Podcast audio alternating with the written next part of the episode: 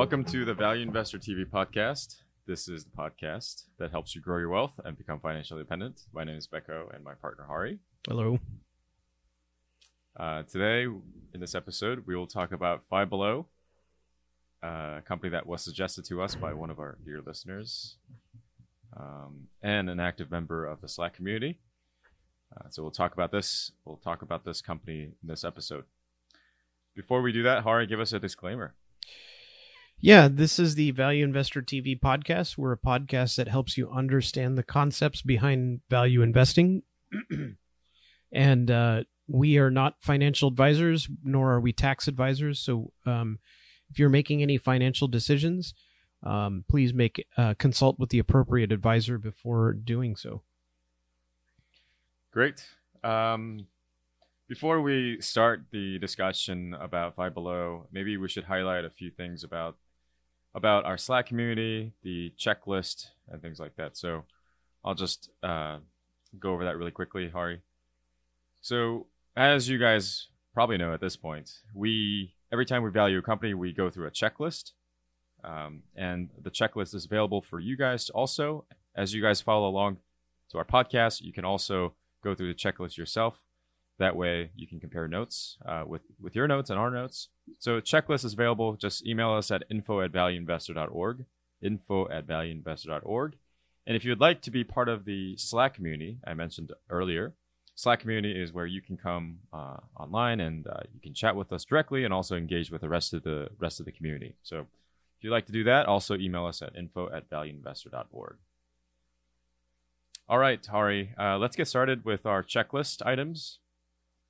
And as I mentioned earlier, you know, this is a company that was suggested to us. So if you guys have companies that you guys have in mind, you know, definitely send us uh, send those our way. So we will put them in our backlog and, and go through them um, so let's just get started here. So the first question off the bat: What does the company do? And you gave me a hard time for this.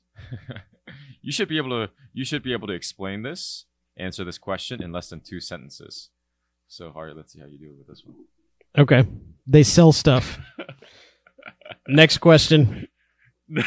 sell stuff. Next question. Um. Yeah. So Five Below is a uh, retailer that targets uh, the demographic of age 5 to 19 um, and beyond, as they say, um, with items that are priced uh, originally at $5 and below and now $10 and below, uh, with a high turnover rate of their items, along with a high uh, seasonality uh, of the, the items that they sell. Um, so the, the idea behind this store is kind of, um, as they put it, allow customers to let go and have fun. Um, and you know their their pricing is such that the their target demographic um who they say has a uh, uh, a lot of disposable income because most of their needs are already met by their parents or uh, you know you know yeah by their parents um, all of their cash is is spending money quote unquote so they're coming in to buy items that are you know uh, at a, at affordable prices um, and you know frequently visit the store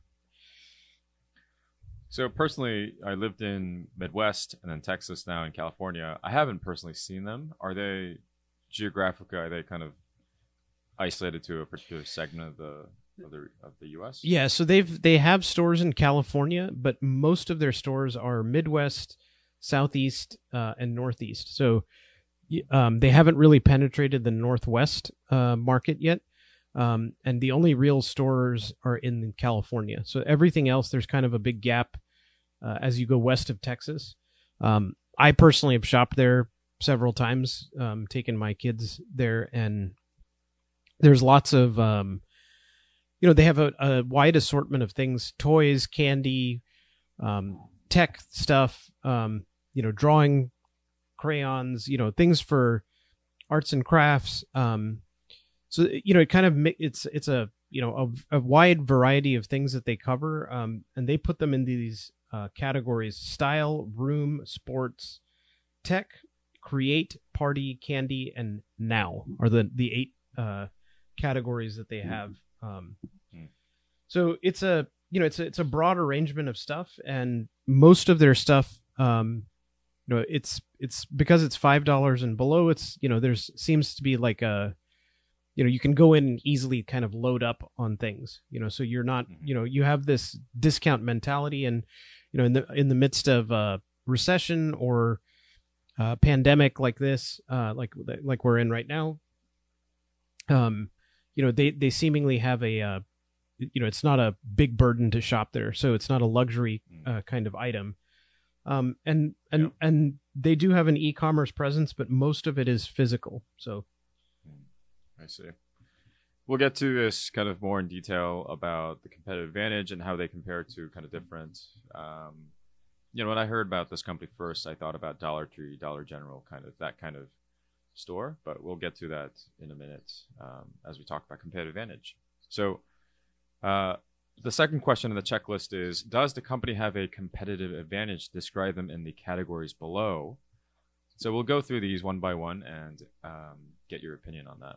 So first is brand. Do they have a competitive advantage from the perspective of brand?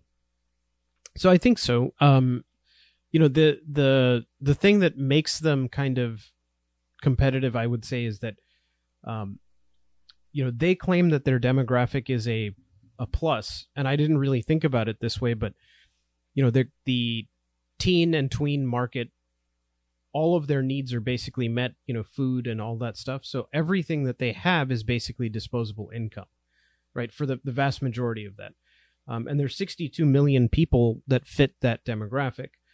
Um, and so you know kids will be able to take their spending money and go there and buy you know things. And you know there's a wide variety and assortment of things. And you know we're coming up on the easter uh, holiday right now. And they if they were open i would imagine they have a lot of easter candy easter elements. So i think there's two things that make that brand kind of comp- competitive, right? Is that there's always a new assortment of items in the store, um, and all of the items that are in the store are, uh, you know, they they kind of put a kind of a hip vibe in the store. You know, they play music and they have, um, you know, items that are kind of seasonal and stuff uh, up front, so that they, you know, when you walk into the store, you're hit with. Uh, most of the time I've walked into the store, it's been, you know, they have sports balls and things like that. Um, so that you're kind of you know kind of have this immediacy of oh that'll be fun to play with or that'll be cool to look at you know kind of thing. So the store is pretty well you know um you know and and they they claim that their competitive advantage is that their executive team is uh very very well versed in um uh, the retail space that they know a lot about retail and how you know how to attract people and build a brand um, Mm. so and and they say that that leads to a high loyalty amongst their customers. And I've shopped there multiple times, and I would say many times when I do go to look for certain items, you know, for my kids or something like that, um, you know, that's kind of where I go. So there's nothing there that you couldn't buy on say Amazon or some other place but there's a lot of kind of discovery when you walk into the store that you're like oh that's an interesting thing i wouldn't you know have sought out uh, and and then you kind of make a lot of impulse purchases when you walk in so maybe you go there to buy you know easter candy and then you walk out with a t-shirt and a cell phone case and something else so Hmm. not unlike the the Target kind of model, right? I went to Target to buy laundry detergent and I walked out with three hundred dollars worth of crap, right? It's it's not all that different from that. So, Yeah. um, and I think I would lump all of that into brand, but I wouldn't say that it's necessarily the strongest, you know, moat, right? Um, the so I think that's that's Yep. that's one thing you know that they have in their favor is brand. Mm. Yeah, it is interesting, especially when you talk about that demographic, in particular, um, who might be more sensitive to brand equity of a company than other demographic, for example, right? Yeah. Um, so it certainly does play a role here. Um, it sounds like brand does. So let's move on to the next uh, category, which is network effects. Um, any network effects here? not that I can think of. I, I mean, I don't see anything here that other kids would kind of take the, you know, go there because their ki- their friends are going there. I don't see that. And they're not really selling anything that's kind of unique to them um, that makes you want to shop there because other people are shopping there. So I, I don't see that. Okay. And then the third is switching cost. Any switching cost from going to Five Below versus going to Dollar Tree or Dollar General or Target. Well, I do think that they have different demographics. Um, and you know, they're in their mind they compete with mall based, you know, stores, they compete with discount retailers, they compete with sporting goods places. Um, if if I were to say they I mean, I Five Below almost reminds me of a little bit of Tractor Supply, in that you can go to Tractor Supply and get everything that you need in one place, and if you were to go looking for stuff uh, elsewhere, you would have to go to three or four different stores, right? And so Five Below is kind of like that, but it's mostly things that you don't actually need. It's just kind of fun stuff, right? So, uh, but there, you know, there's hardly any stores that are selling candy you know tech stuff you know cell phone chargers and t-shirts in the same place right? That's not a huge giant like store like target or you know walmart. So um and and they also focus on a lower price point so it helps mentally people are going to say well i'm never spending more than five dollars when i go there even though i'm buying five or six items that are five dollars each right mm. So maybe just to recap that, so it sounds like the assortment of products they offer in one, you know, one-stop shop, but assortment of products is uniquely unique products, but you know, offering in the same store, and also the price point sounds like a pretty interesting value proposition for customer. Yeah, and I, I would say that they're like when you look at Dollar General, one of their biggest advantages is that people they they positioned themselves such that if you were trying to go to the grocery store or going to Walmart to pick up your stuff, you could stop in Dollar General and avoid a long trip, you know, long car ride to Walmart, right? I don't necessarily get that sense with Five Below. Like, if I didn't go to Five Below for two months, I'd be fine, right? It, it's not a, it, doesn't end my um like it, it isn't the destination in of in and of itself, right? Um, like I, I may end up still needing to go to Target even if I go to Five Below, or I still may need to go to other places, right?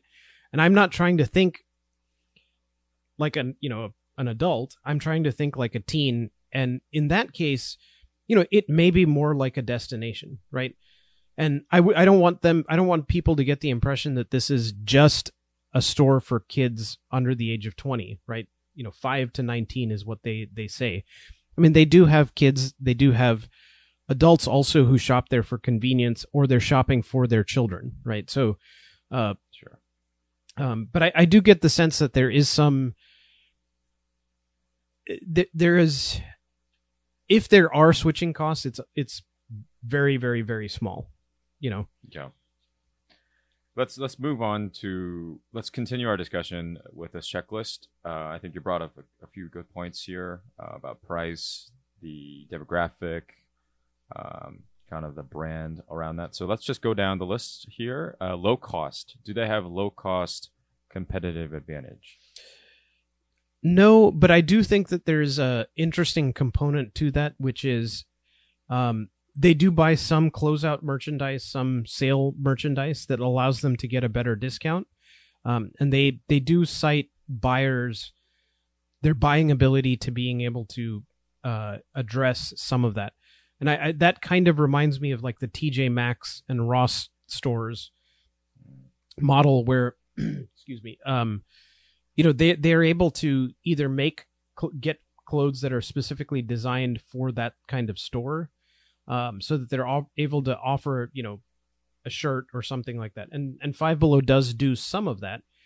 Um, one of the things that is interesting is, you know, they claim as their store base expands, they will get better economies of scales with their vendors and their distributors, and then that they would be able to lower their price point. So I would say at this point they don't have a low cost advantage, um, but they do. They could could have one in the future.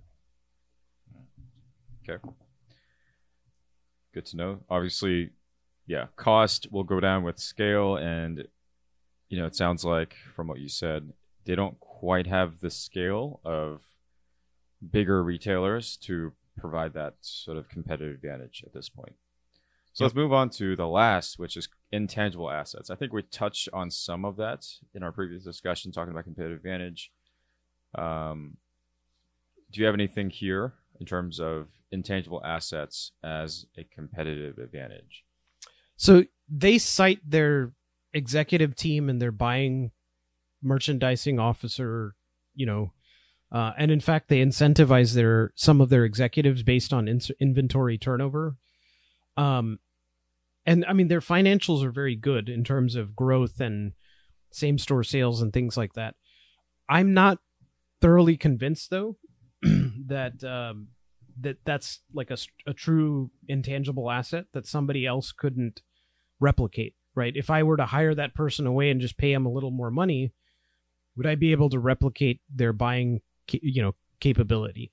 Um, that being said i do think that um, you know eh, the retail environment that we operate in right now is super competitive um, and it, it you know if you look at a company um, like you look at clothing uh, companies right now and if they have a bad season in terms of their merchandising and things like that it is a you know they hemorrhage cash right? And so you have to be kind of careful with these businesses and monitor them closely because like a company like Walmart it doesn't matter as much right? You're not a niche retailer. You're not targeting a specific demographic. Walmart is like stacking them cheap and selling them deep right um, stacking them deep and selling them cheap thank you for butchering that um So Five Below has to be in touch with what is going on with their customer base, um, because if the if the teen market, which is very fickle, you know, changes their tune, then you know they they may miss out, right? And sometimes the customers don't come back, you know, especially if there's a new place to go. So, yeah, I think I think as you were talking about that, there was a company that you and I both very well know, and I think you were thinking about that company. I also. was, yes. Yeah, Francesca. Right. Uh, so Francesca is a good example, kind of, of that, where um, I'll let you guys kind of look into it, but it's a company that's based out of Houston, uh, um, and uh, you know they missed they missed a season, and it really did did a did a number on their on their finances and the future. So, um, any sort of retail of this size targeting specific demographic, that needs to be really followed closely in terms of inventory level and merchandising and, and things of that sort. I also was thinking about Stein uh, Steinmart. Yep. Um, so Steinmart, Francesca. Um, obviously, there is a huge um, headwind in terms of retail, just any any brick and mortar retail, generally speaking. That also plays in plays plays plays a huge role into this. But uh, having a close eye on actual merchandising and the turnover and the inventory management, I think those things are very important to look into if you want to play in the retail space as an investor. Yeah. I think that is that is definitely the case. You have to be very careful about these kind of businesses cuz um they can turn on a dime and, you know, and that that makes me think that there's less of a moat here than um you know, a company like Walmart they're going to have shoppers regardless. Dollar General is going to have shoppers because you know they're selling them you know at a low cost, right? And you know when you have a large store, you have and you're not selling things that people are constantly re- replenishing, right? Um, I mean, imagine for Five Below right now, parents are going to be out of work. Their kids are going to have a lot less disposable income.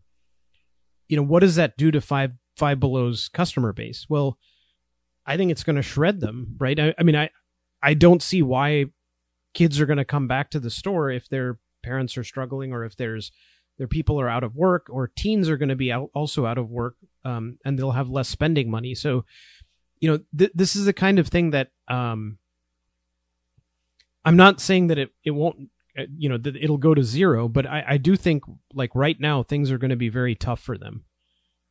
Yeah, it's an interesting paradox here that you point out.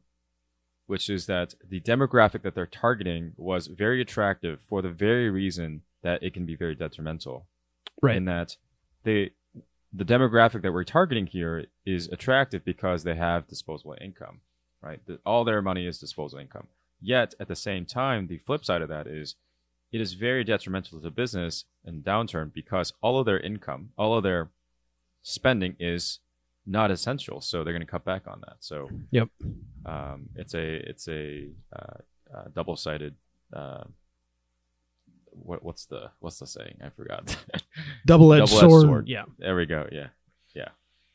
Okay, so let's move on from that and talk about the next um, question, which is: Does how durable is the competitive advantage, and what are the risks to the current competitive advantage? I think we touched on some of that, but if we could just summarize that here quickly, Hari. I think it's pretty weak. I mean, I, I'm not discounting the loyalty and all of the things that the company has said exist. I think that the, um, you know, you looked at their same store sales growth, um, and in 2019 it kind of shrunk.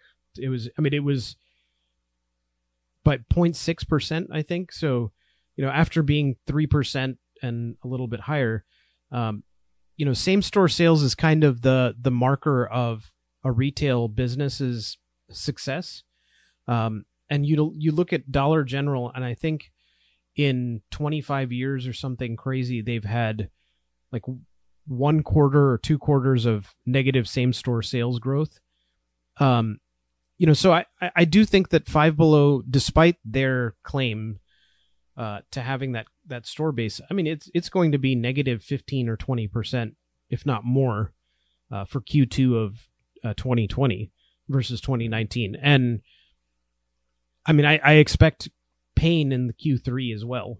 You know, um, Yeah. That that being said, you know, it it it it all depends on how quickly the customer c- consumer uh, rebounds. You know, when the job market opens up back back again, and most states uh, go back to work. You know, how quickly does that happen, and how much does this stimulus really get people going back? You know, I, I think that's going to Yeah. be a big part of it. Yeah. And as we always talk about, risk is associated with how much price you pay for the business. And for a company like this, where there doesn't seem to be a strong competitive advantage, you can mitigate that by paying very little for this company. And we'll get to that in the second episode in terms of valuation. So let's move on to the next question, which is uh, Does how what are the company's long term prospects and runway for growth?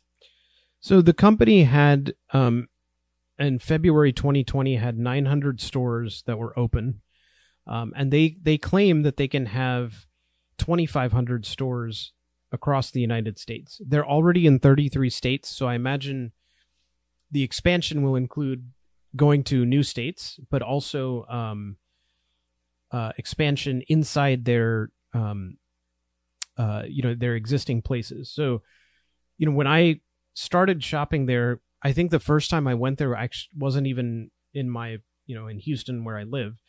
Um, I just found it in Austin when I was visiting, and you know I thought it was a neat place. Um, and then since then, I've I think there are now three stores within 15 minutes, you know, of me.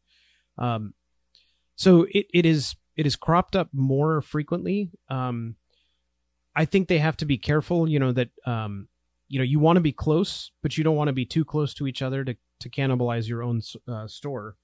Um, so i think they have a fairly large runway for growth. Um, and they've now one of the initiatives that they did you know obviously the name of the company is five below which i thought that had something to do with them selling like frozen stuff or something like that when i initially but um, it actually has to do with their price obviously. Uh, but they now added a category in 2020 uh, for ten dollars and below. Um, so I, I'm interested to see how that impacts sales. If that brings in new items, you know, the stores are relatively small. I think they're about 75 to 8,500 square feet, um, which is not huge, but it's it's like a mid-sized, you know, kind of store. Um, you know, there isn't a whole lot of room to sell more items. So I wonder if the ten dollar price point is higher margin or or not, and that's that's going to be interesting to watch um, going forward. But yeah, I think the the same store sales growth has not been great, and you know, I, if it were like three, four, five percent consistently, I would be much more comfortable. Uh, but it's kind of slowed down a little bit, and uh, so a lot of their growth is going to be um, growth through new store sales, right? Uh, so uh, we'll talk a little bit about that when we talk about profitability. Um, you know, they they are a pretty profitable business, but what I find interesting is their in, in order for them to grow, their equity base has to grow accordingly too, right? It, it, and so they're just like any retail store, they're going to be tied very heavily to their equity base, um, and you know they've taken on debt recently to to do that. So we can talk about that um, some more when we talk about profitability. Okay, great.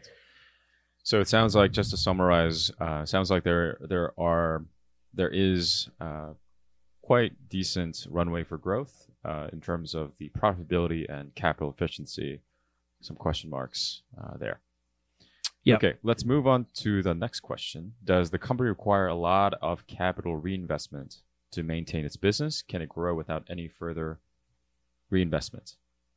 So, um, you know, we look at this in terms of, you know, um, what does it take to maintain their business, right? And last week we talked about Carnival um, Cruise Lines, which, uh, by the way, bumped a lot after we recorded the podcast. So if you're just listening to this, you know, you're like, Becco, you just ruined it for me. Like I was gonna ready to buy, and then, you know, all all eight million of our listeners just went in and bought it. So, um, no, but it it uh, you know, asset heavy businesses have to spend a lot of money to maintain their business, right?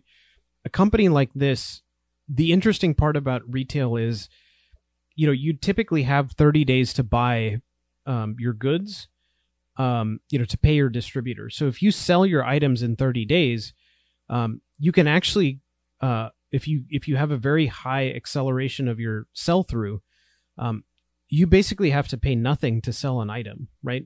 Um, you essentially get get cash from your customer, take that and pay back your supplier. Um, you know, and, and I think Five Below has some benefit there. There's there's some benefit to that uh, because of their high sell through rate. Uh, Costco is kind of the the pri- king of this. You know, they get actually a longer term to pay them back, ninety days. Um, anyway, the the idea here is, um, you know, when you're trying to sell through, uh, you know, with a business like like Five Below, the the you you have some capital that you have to put in, but I what I found interesting was it it costs only three hundred thousand dollars for them to start a new store, and that includes the inventory that they have. And if you think about it, you know, bubblegum and candy and stuff like that, you know, you can buy a lot of, you know, of of five dollar goods for um, you know, three hundred thousand dollars, right? So you can stock your inventory pretty quickly, and you get your company up and running. Uh, you know, so what does it take to actually maintain their stores? Well, not a whole lot if you really think about it, right? It's it's a, you know, you know they have linoleum floors, they have a, um, you know, they have to do some maintenance and upgrades, you know, to clean and you know do that kind of stuff.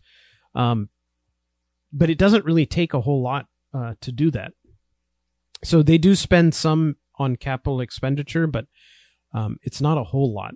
So is just just curious, three hundred thousand for a single store to be up and running from scratch, and does that include both the variable and fixed cost here, or is it Yeah. just talking about inventory?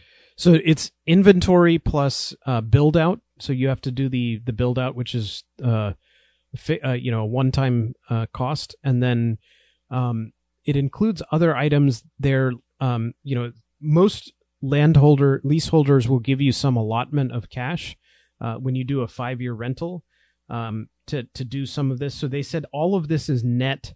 That so I I have a feeling they they have like a pretty strict you know requirement when they approach a land landlord and say I need these things and I need this much you know to pay it off so that they can keep their their three hundred thousand dollar Um, so it includes net tenant allowances, inventory, and cash for pre uh, the cash used for pre-opening expenses, which I imagine is we have to hire people, we have to get a manager, you know. So they're you know, the manager probably has to be hired uh, a month or two before the store even opens, so that you know. So there's there's some expenses with that, and then obviously they have to go and find you know somebody. So they may have a commercial real estate person, you know, that kind of stuff. Um, Yeah. So yeah, this is a three hundred thousand dollars is not a whole lot of money when you consider that in the first year um, they have sales of one point eight million. So Wow. Yeah, that's that's pretty good, huh? yeah, Okay, so love to dig into more of that um, when we get to when we get to the financials uh, part. Uh, but uh, let's let's move on to the next question. Does the business have favorable relationships with the following customers?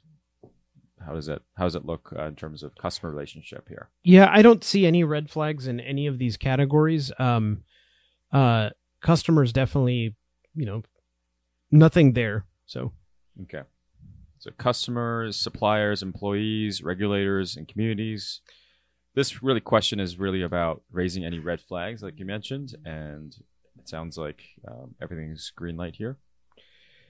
Yeah, so the only you know, I, I, none of their vendors account for more than seven percent of revenue. So, uh, and I don't think any of their vendors would ever pull out. I, I'm not seeing anything here that really strikes me as concerning. Their employees are not unionized. Um, you know, they don't have any regulatory things that they you know, other than the normal labor kind of regulatory stuff. So, not really anything to be worried about. Okay. Great. Awesome. Um, thank you for that, Hari. We'll stop there uh, for this episode and we'll get to the financials, management, and valuation in the next episode. So please stay tuned. And as I mentioned earlier in the episode, if you guys have questions about specific companies, you guys want us to review specific companies, please email us with that information at info at valueinvestor.org. And if you'd like a copy of this checklist, also email us to that same email address, info at valueinvestor.org. All right. Thank you guys so much. We'll see you guys in the next episode. Thanks.